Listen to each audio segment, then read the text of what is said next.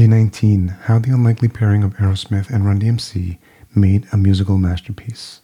In 1986, I was sitting at my desk at Archbishop Stepinac High School in White Plains, New York. I was having a chat with my classmate Frank, an avid Aerosmith fan, about the freshness that was Run DMC. You see, the remix of Walk This Way was all over MTV, and it was safe to say breaking new ground. For me, a DJ in the making growing up in New York was all about early hip hop and breakdancing, more watching and appreciating than actual windmills. Those were my earliest musical influences. What little exposure I had to rock and roll was courtesy of my brother's record collection, so it was amazingly cool to see these hip hop pioneers blow up on the world stage. It's such an unlikely pairing and was such a huge cultural moment at the time that Geoff Edgers wrote a book about it, Walk This Way, Run DMC, Aerosmith, and the song that changed American music forever. Producer Rick Rubin, an Aerosmith fan, approached Run DMC with an idea. He wanted to take Aerosmith's classic hit, Walk This Way, and give it a fresh twist by incorporating elements of hip hop. At first, Run DMC was skeptical.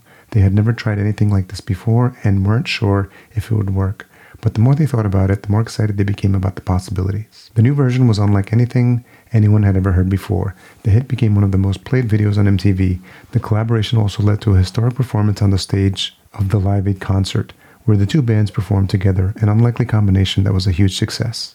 It's a great reminder that music knows no boundaries, and that every once in a while, it's the most unlikely combinations that can lead to something truly iconic. Thanks for listening. If you want to follow my journey online, I've provided all the links to the socials where I'll be posting my updates in the show notes, as well as links to the shows that I'm currently hosting and a link to our agency Fullcast. Take that imperfect action, start today.